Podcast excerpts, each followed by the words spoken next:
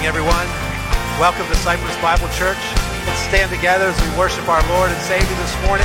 We're going to sing about His amazing grace. Let's sing together.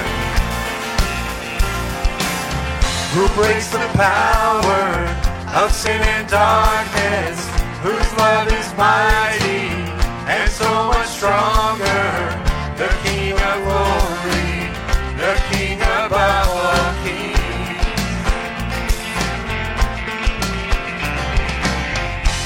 Shakes the whole earth with holy thunder and leaves us breathless in awe and wonder? The King of glory, the King above all kings. This is amazing grace. This is unfailing love. That you would take my place.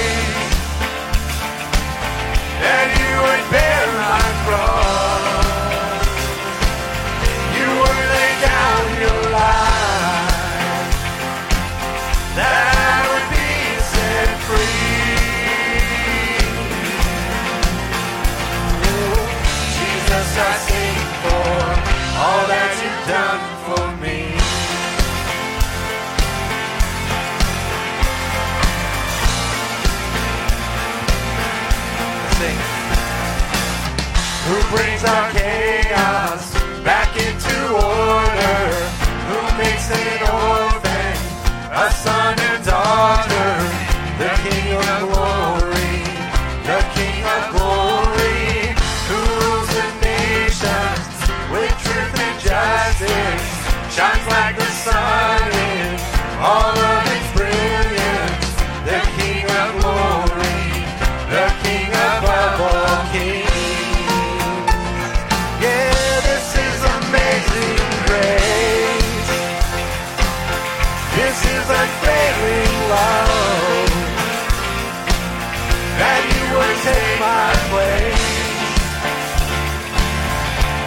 I can't my fall Oh you were laid down in line That I would be set free. Oh, Jesus, I sing for all that you've done for me.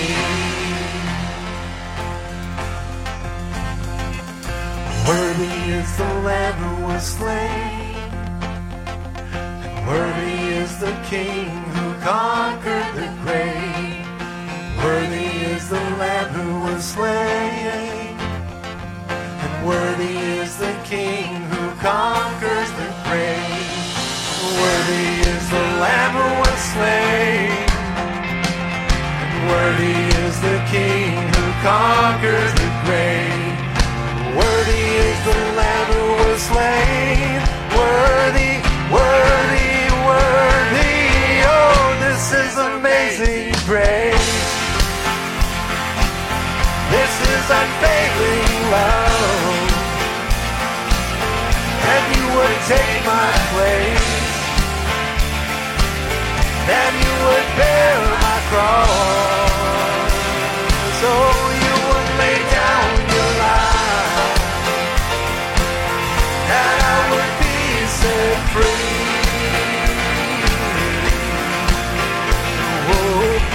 Jesus, I sing for all that you've done for me.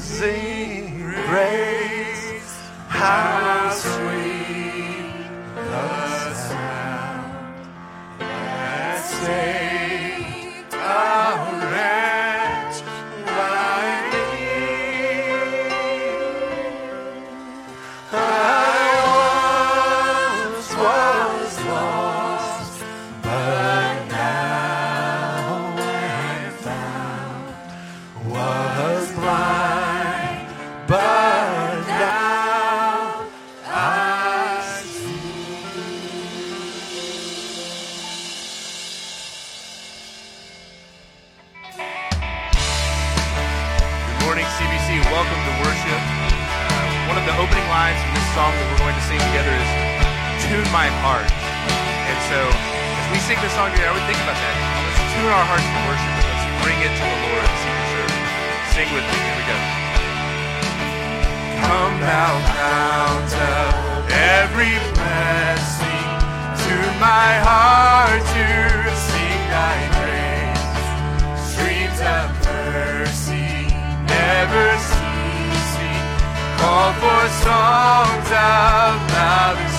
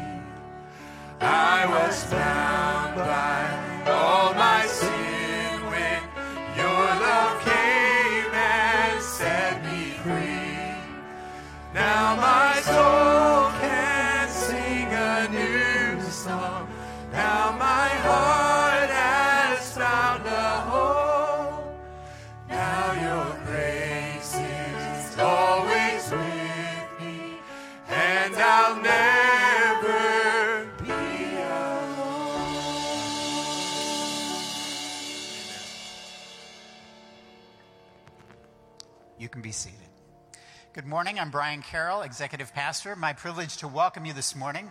Cypress Bible Church, we say, beginning where you are, becoming more like Jesus. So, wherever you're at in your spiritual journey, we're glad that you're here and hope you will join us and continue on that pursuit of becoming more like Jesus.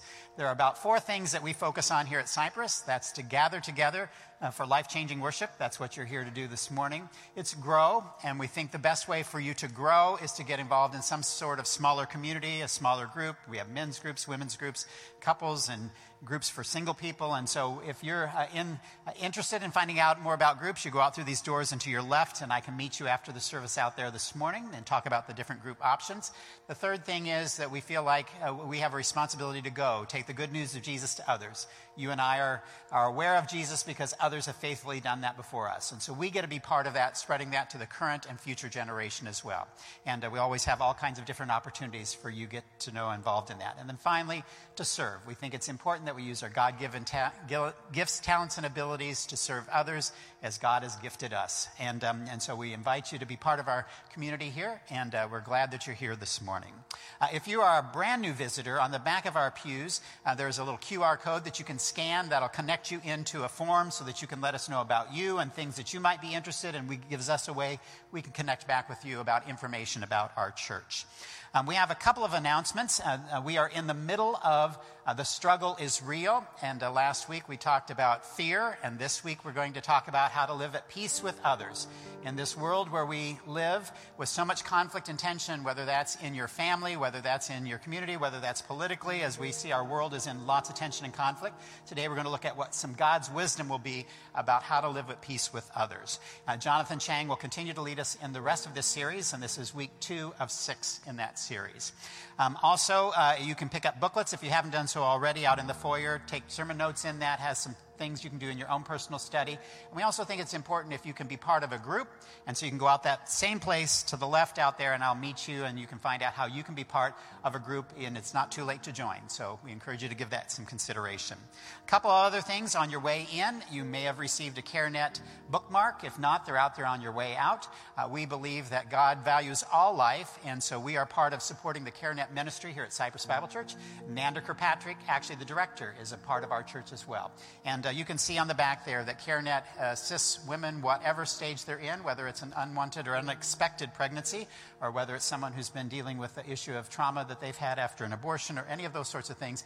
And so pick up one of those bookmarks, and we encourage you to pray for that ministry. And we'll be sending out a video later today, which just focuses on Scripture and the value that God has placed on life. And so you should receive that in your inbox. Uh, two other quick announcements. Both of these are love centric. One is called Filled with Love. It's a women's ministry event on uh, Tuesday, or Thursday, I'm sorry, February 3rd. Uh, and it is a time, it says it's a relaxed evening filled with fellowship, food, and fabulous stories. And we'll focus on our Go ministry. And so we encourage you uh, to look at that, women. That's a women's only event. Um, if you go out the foyer and to your left, everything's going to go out and to your left, I guess. You go out in the left, you'll see there's a women's alcove, and you can pick up a flyer to let them know how, uh, if you're interested in coming, you can sign up to do that.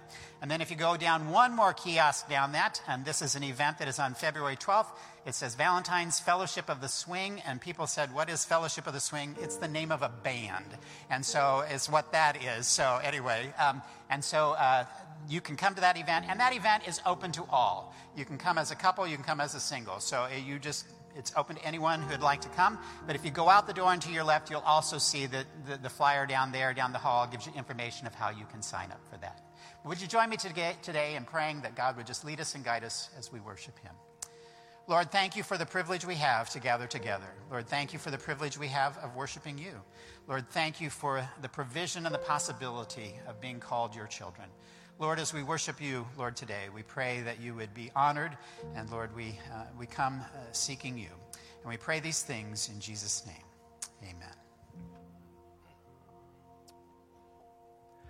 Beginning where we are, becoming more like Jesus.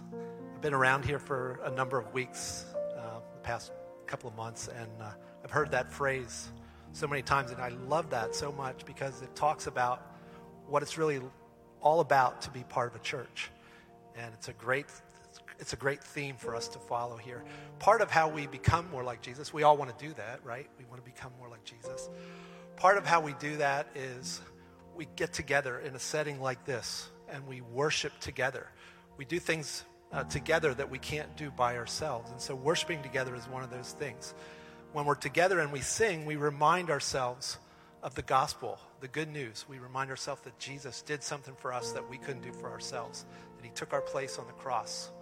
He died for us so that we could be in a good relationship with our Father, our Heavenly Father, our Creator. So, right now, we have an opportunity to um, res- just respond to Him about that. We're going to sing in thanksgiving and worship as Blythe leads us in this song. It's called Thank You, Jesus.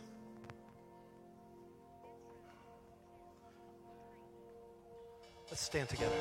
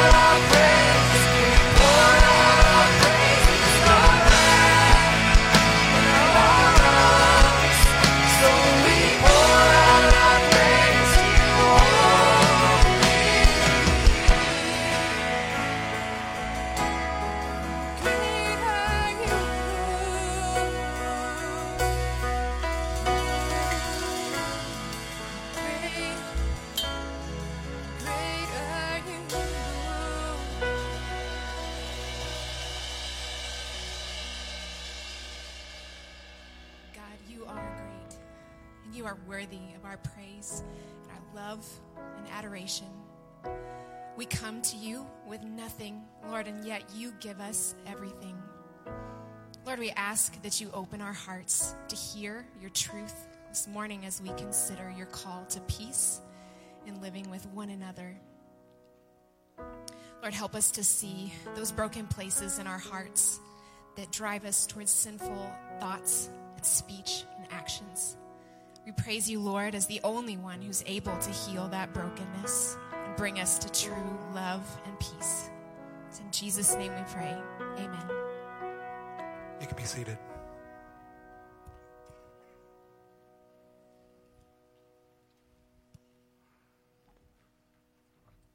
Good morning. Golly. I, lo- I love I just I love worshiping with y'all. This is this is exactly what God intended when he created the church and what a privilege to be a part of this church family. You know, we are in this series called The Struggle is Real where we are dealing and discussing six, six, six tough questions, life's difficult questions. And I'm glad we're doing this, and we're not just answering them, we are answering them in a biblical manner as well. Therefore, we are depending on the Lord for answers and not ourselves. And today, we're going to talk about what do I do or how do I live at peace with others? Last week, we talked about fear. Today, we're going to talk about relationships because we all have perfect relationships, right? That's good. It's good that we can acknowledge that already because the Lord has a word for you today, then.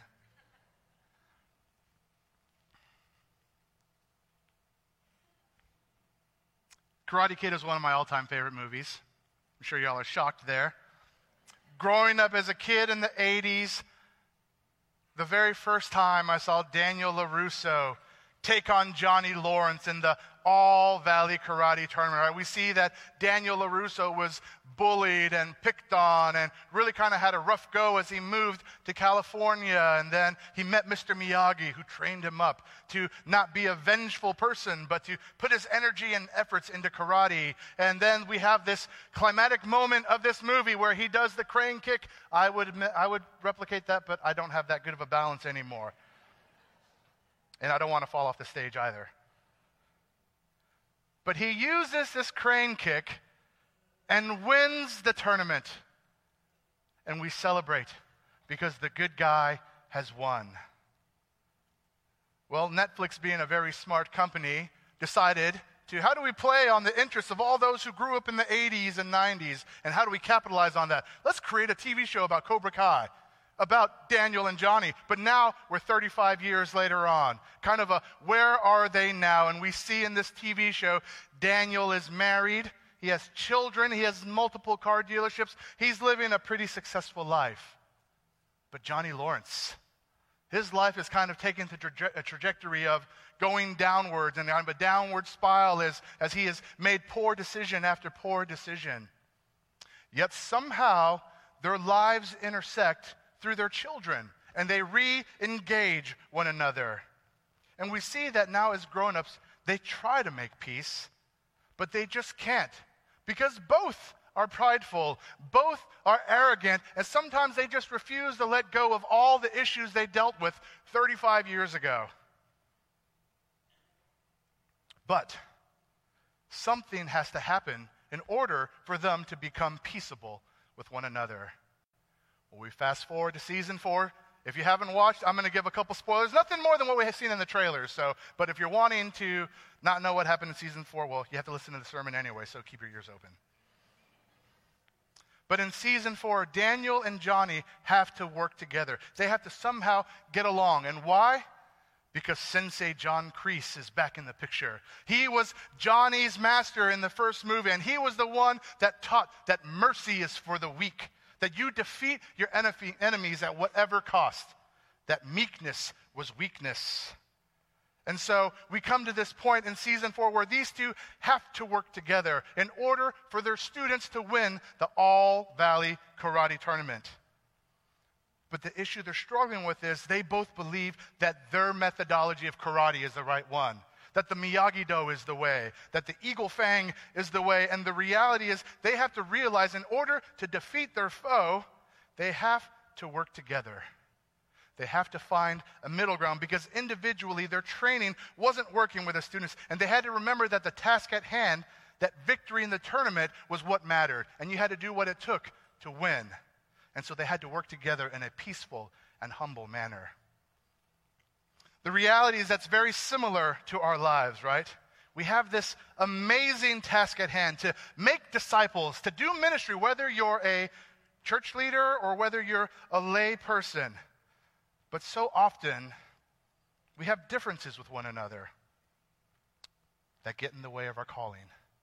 These little disagreements and differences start off as minor, but if left unaddressed, can grow into big things and can lead to gossip and malice and slander and can ruin re- relationships within the church. And so we have to remember that part of advancing the gospel of Christ is to be at peace with one another in the church. Let me pray. Lord, I pray this morning as we study your word in James that you open our ears and our hearts and our eyes to see what your Spirit wants us to see, that you will show us how we need to change our lives in order to live for you, to live into your calling. Lord, I pray for your Spirit to convict if there needs to be conviction. I pray for your Spirit to encourage if there needs to be encouragement. But Lord, may you be glorified this morning as we study the Word. And it's in your Son's name we pray. Amen. And so today, talking about living at peace with one another, we're going to spend some time in James chapter 3, verses 13 through James chapter 4, verse 3.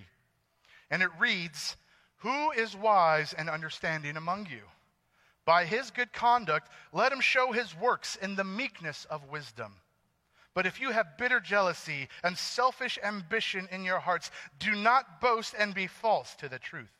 This is not the wisdom that comes down from above, but is earthly, unspiritual, demonic. For where jealousy and selfish ambition exist, there will be disorder and every vile practice. But the wisdom from above is first pure, then peaceable, gentle, open to reason, full of mercy and good fruits, impartial and sincere. And a harvest of righteousness is sown in peace by those who make peace. Yet what causes quarrels and what causes fights among you?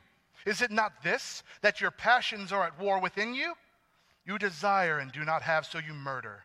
You covet and cannot obtain, so you fight and quarrel. You do not have because you do not ask. You ask and do not receive because you ask wrongly, to spend it on your passions.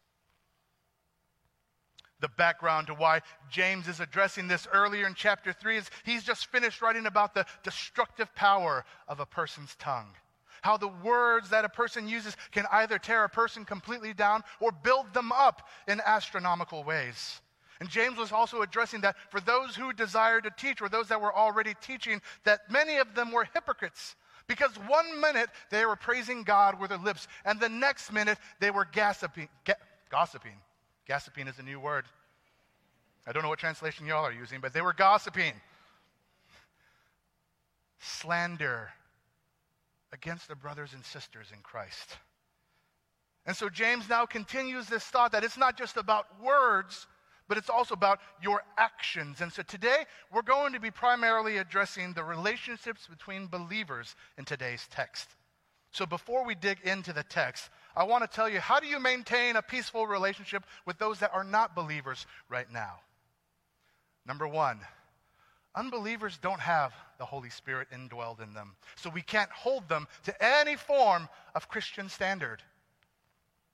Number two, we cannot expect an unbeliever to understand the convictions that we hold to as followers of Jesus because it looks like foolishness to those that do not understand. Number three, we must show unbelievers Jesus in our words and actions and maintain the beliefs and convictions that we learn in the infallible and inerrant Word of God. And so, with that being said, when we engage unbelievers as followers of Christ, we need to love people like Jesus. We need to give people the hope of Jesus, and we need to not be Christian jerks.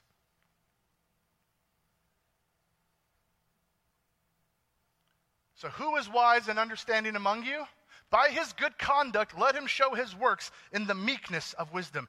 James begins immediately by asking a rhetorical question. He wants to open up this section of Scripture because he wants the reader to examine themselves. The reality is, the way the reader is going to respond is going to answer why, yes, certainly I am both.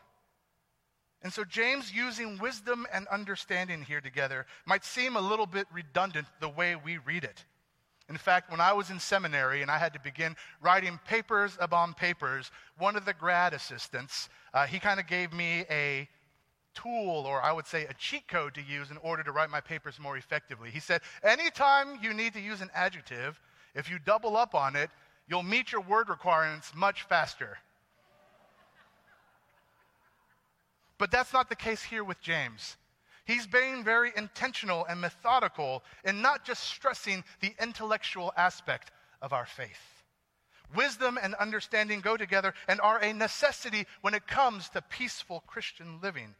And so these words, they might seem similar in our English vocabulary, they are very different in the Greek. Because wisdom, which is sophos, means wise, but it's rooted in the Hebrew word hokmah, which means or can be looked at as where practice and the belief meet up.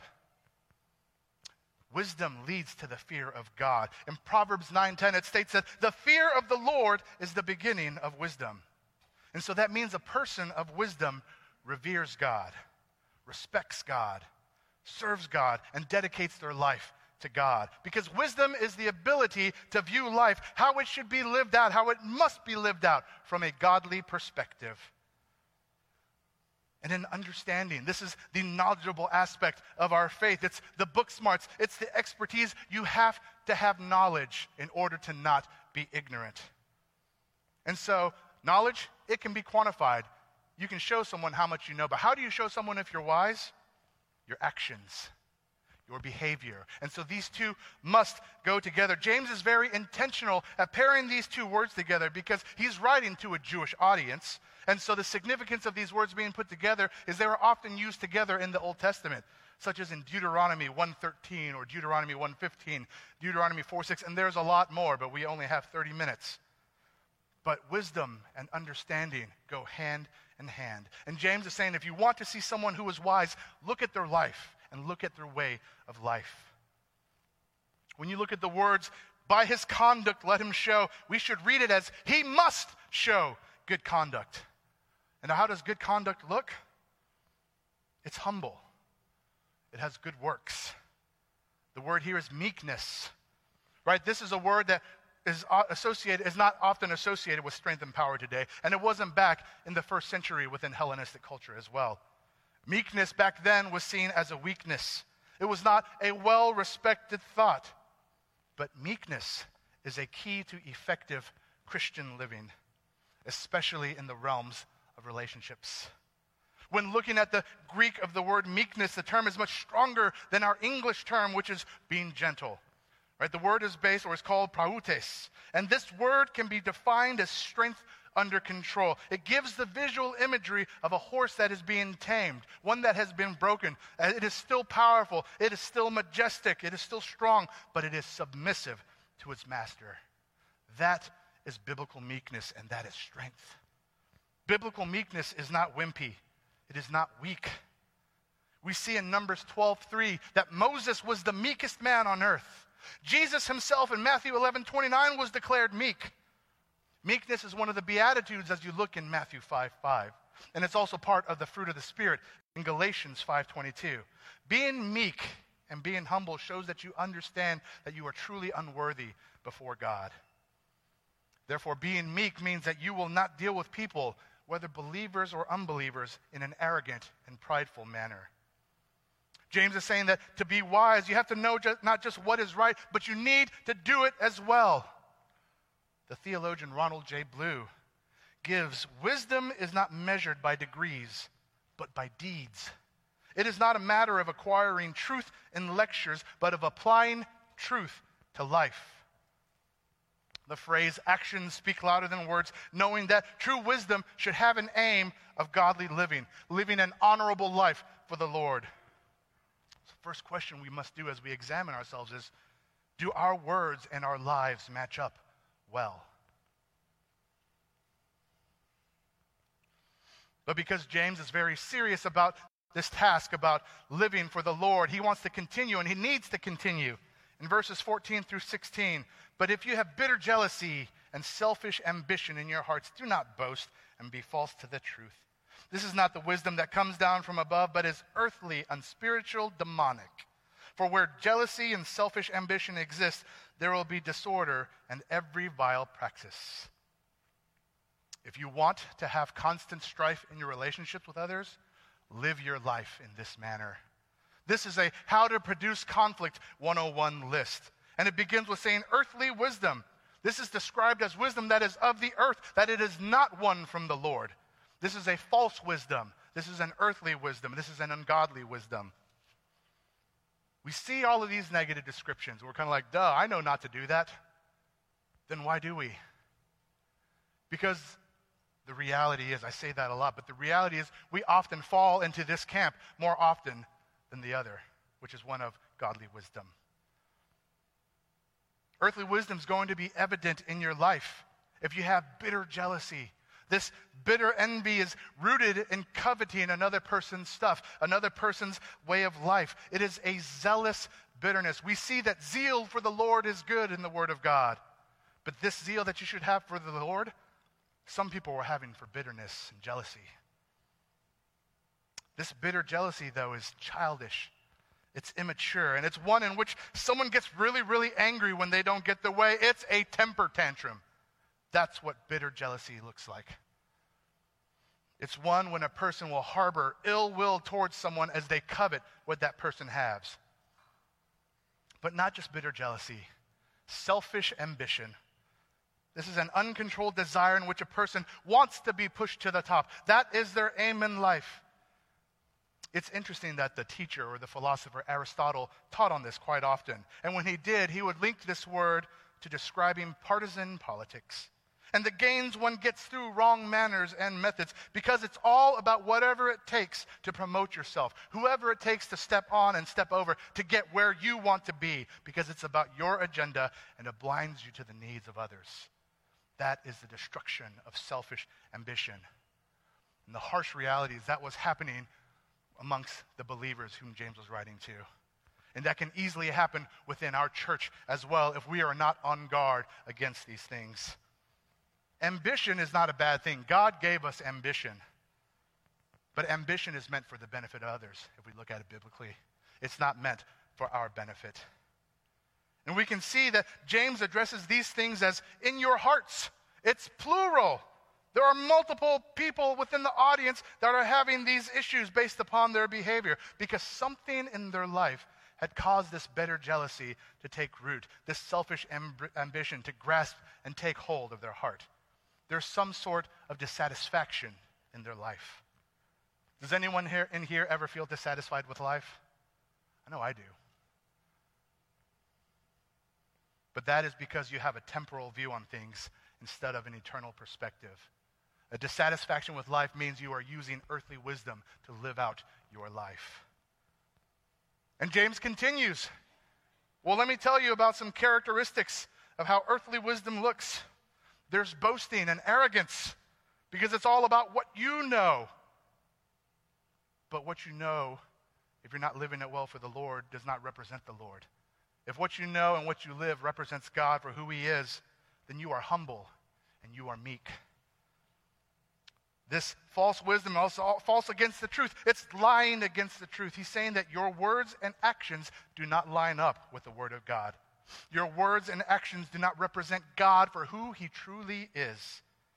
Your actions are not living into the law of Christ, which is to love the Lord your God with all of your heart, all of your mind, all of your strength, all of your soul, and to love your neighbor.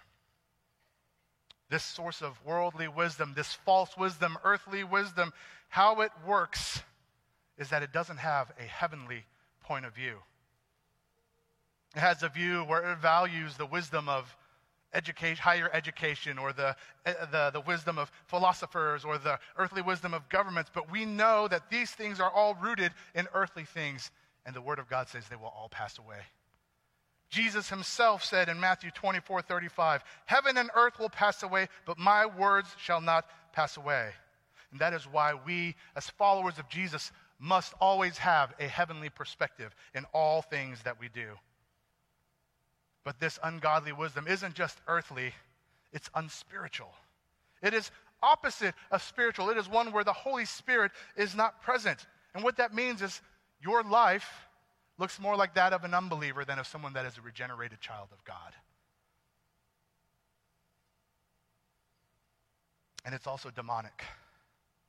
This is a harsh rebuke of worldly wisdom here because he's saying that it is spiritually dead, it is cunning, and it is deceptive.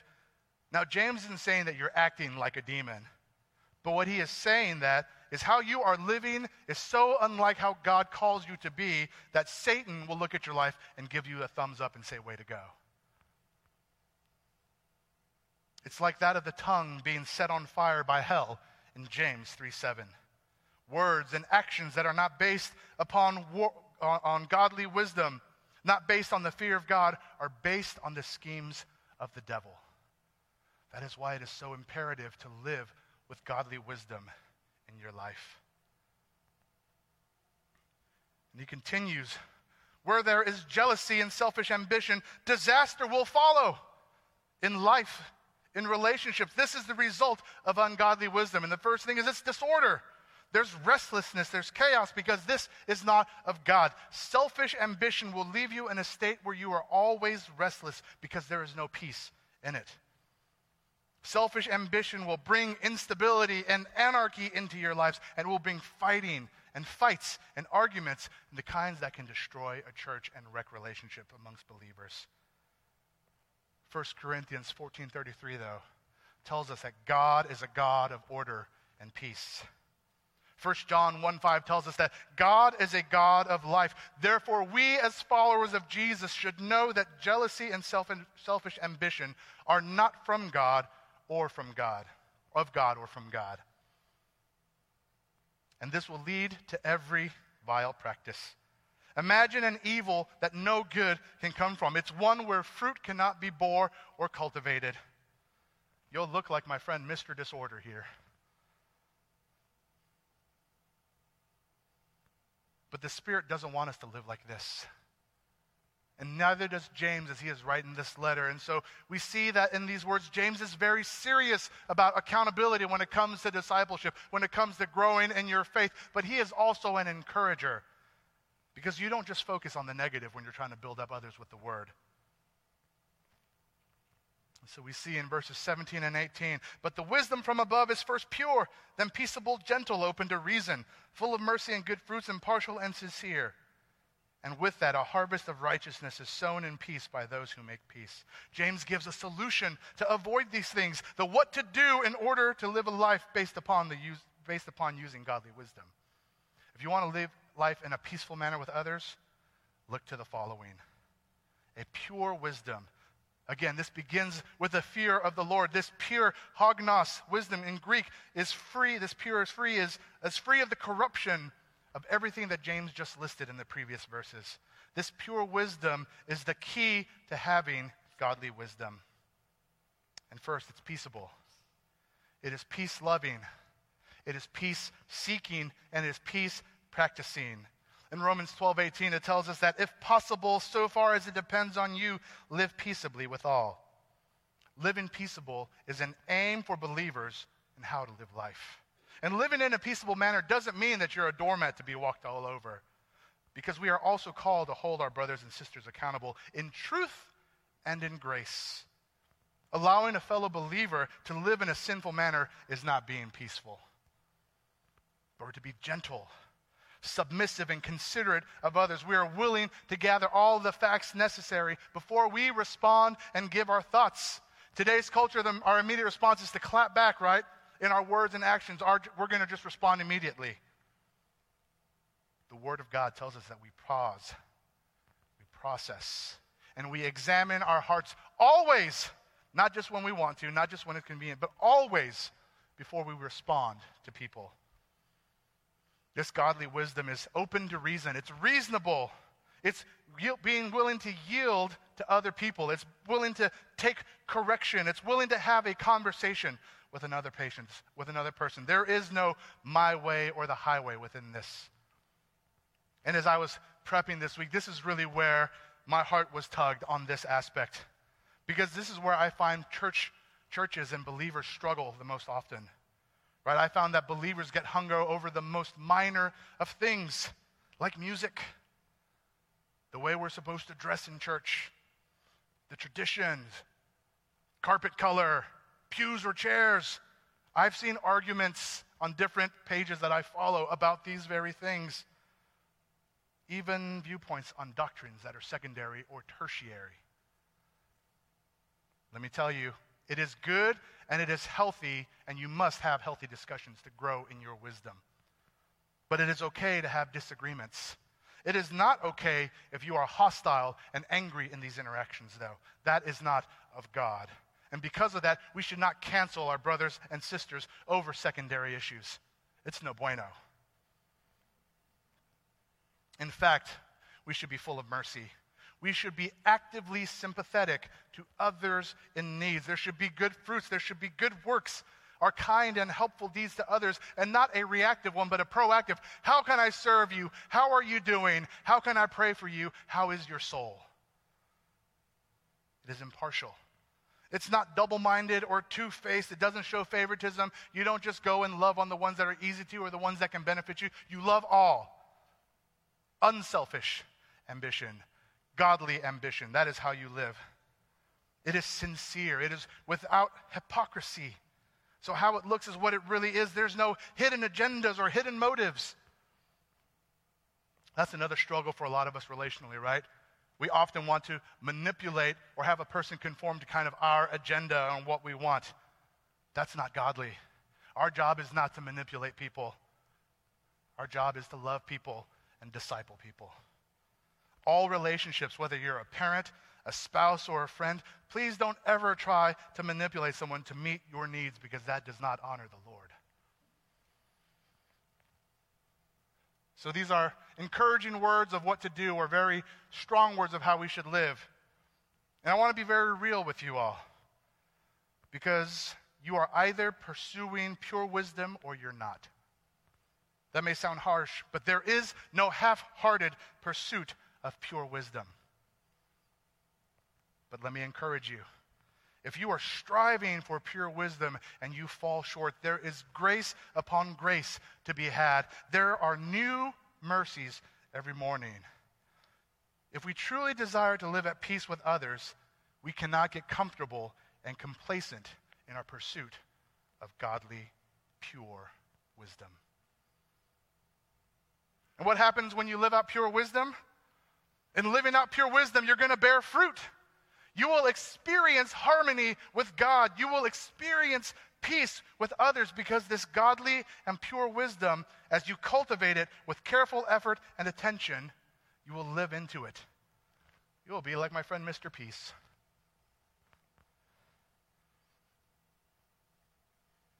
These attributes are the ones we strive to live by.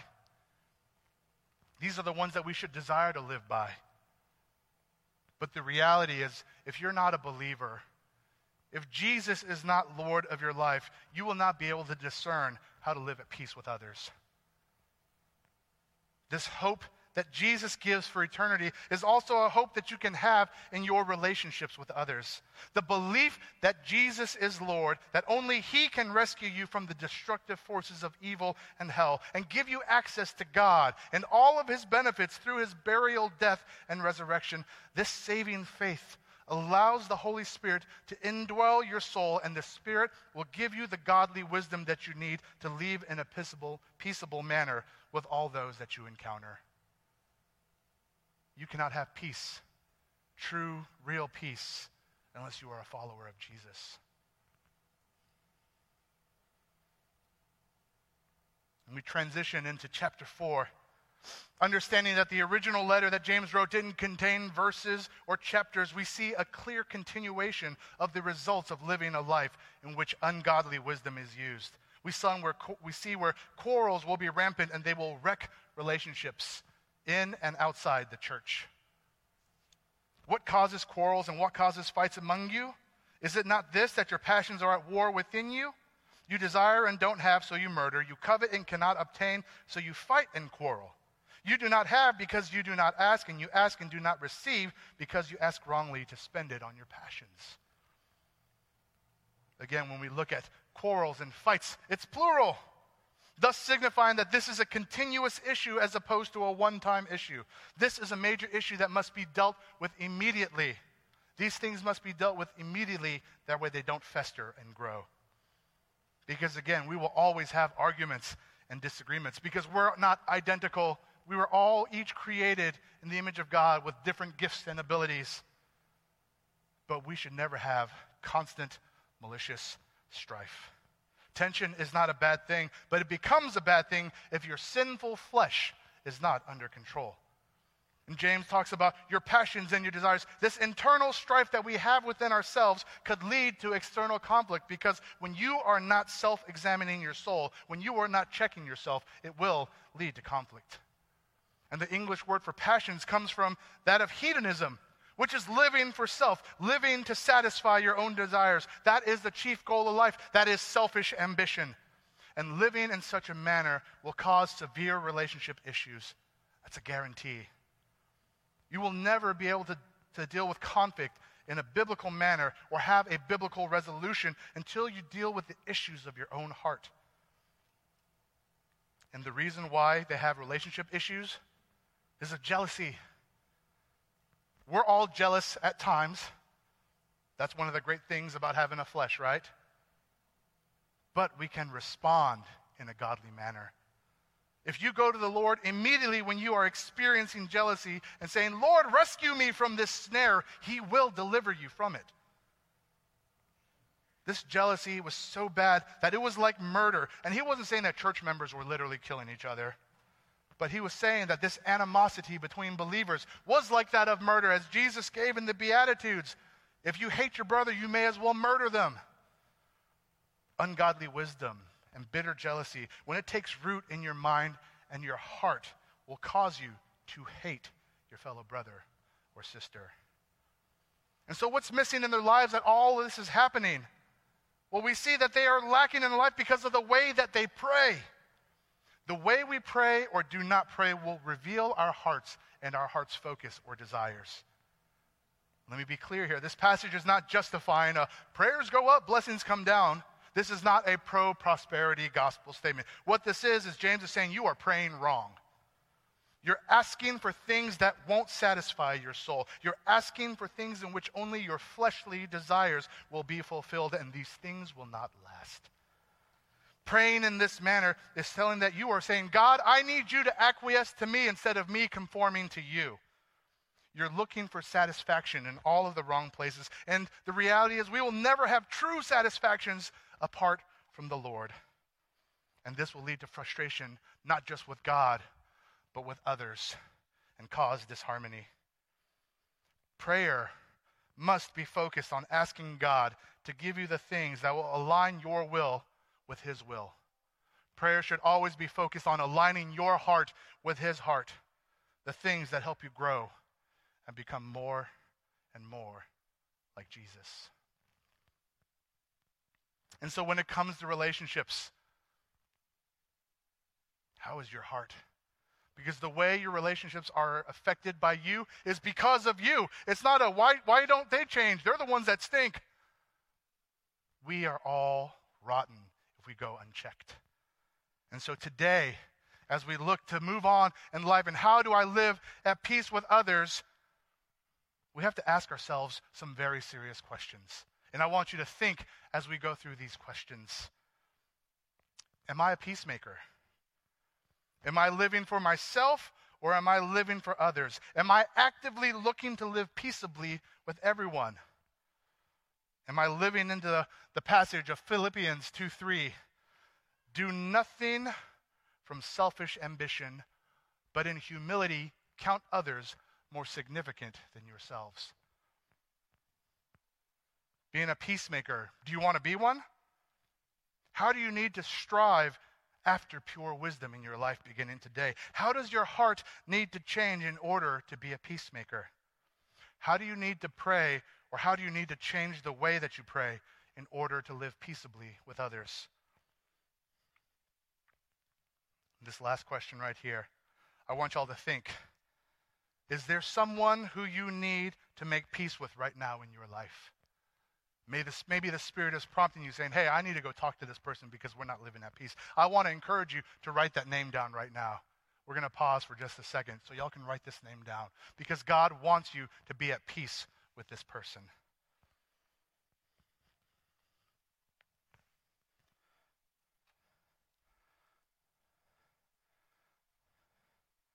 As followers of Jesus, we want to emulate these words in John 13 35. By this, all people will know that you are my disciples if you have love for one another. Lord, as we have studied in your word today on how we must live peaceably with others and how to live peaceably with others, Father, may re- re- really reveal our own hearts. Because the solution is to live for you, Lord. If we are at peace with you, we can be at peace with others, Father. Lord, if there is a spouse, a child, or a family member, maybe a friend or a coworker that we are having bitterness and strife between, Lord, we ask you to remove the arrogance and pride in our lives. Lord, may your spirit convict us to be peacemakers. May we find satisfaction in you alone, Lord, and may we choose wisdom, your wisdom over the false wisdom of this world, in order to live lives in which we can become more like your Son Jesus. And we thank you for your Son Jesus, Lord. We thank you for the free gift of eternal life through a saving faith in Christ alone. All glory goes to you forever and ever, Lord. In Jesus' name, amen. Thank you for that challenge, Pastor Chang. Uh, the stuff that, that we just heard, uh, living at peace with one another, um, loving each other, that's not something that's real easy to do for some. For some, it's easier than others, but it's not something that we can do in our own strength. Um, this next song that we're going to sing as a response to what we just heard is based on uh, one of my favorite verses. Is Galatians two twenty says that I have been crucified with Christ, and I no longer live, but Christ lives in me. And the life that I now live in the flesh, I live by faith in the Son of God who loved me and gave himself for me. Christ does it through us. We don't do it in our own strength. So let's stand together as we sing that truth over each other. Yet not I, but through Christ in me.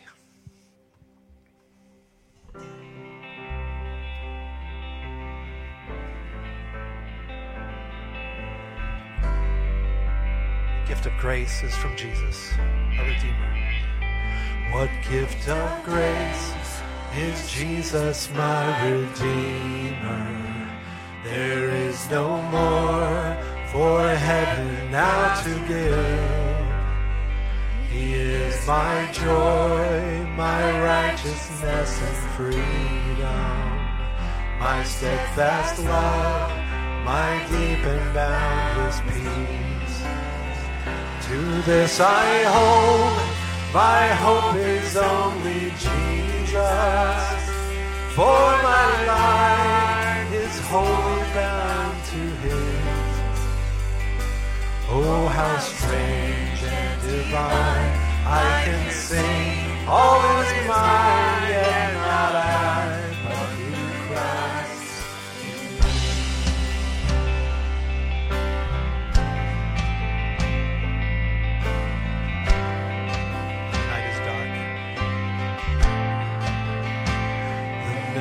is dark, but I am not forsaken. For by my side, the Savior, He will stay. I labor on in weakness and rejoicing. For in my need, His power is displayed.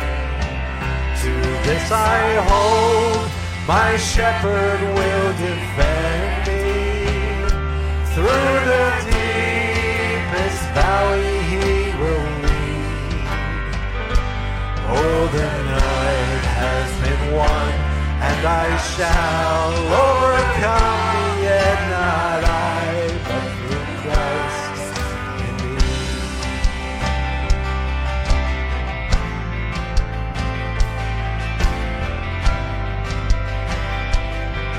fate I dread. No fate I dread, I know I am forgiven. The future sure, the price it has been paid. For Jesus bled and suffered for my pardon, and he was raised to overthrow I hold. My sin has been defeated. Jesus now and ever is my plea.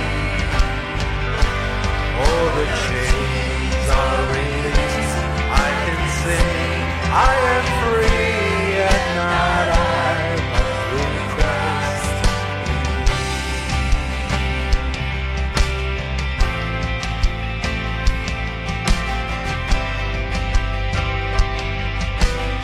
Hold. With every breath, I want to follow Jesus. For he has said that he will bring me home. And day by day, I know he will renew me until I stand with Jordan I hold, my hope is only Jesus. All the glory evermore to him. When the race is complete, still my lips shall repeat, yet not I, but through Christ. To this I hold, to this I hold, my hope is only Jesus. All the glory evermore to him. When the race is complete, still my lips shall repeat, yet not I, but through Christ in me. When the race is complete, still my lips shall repeat, yet not I, but through Christ in me. Yet not I, but through Christ in me. Yet not I, but through Christ.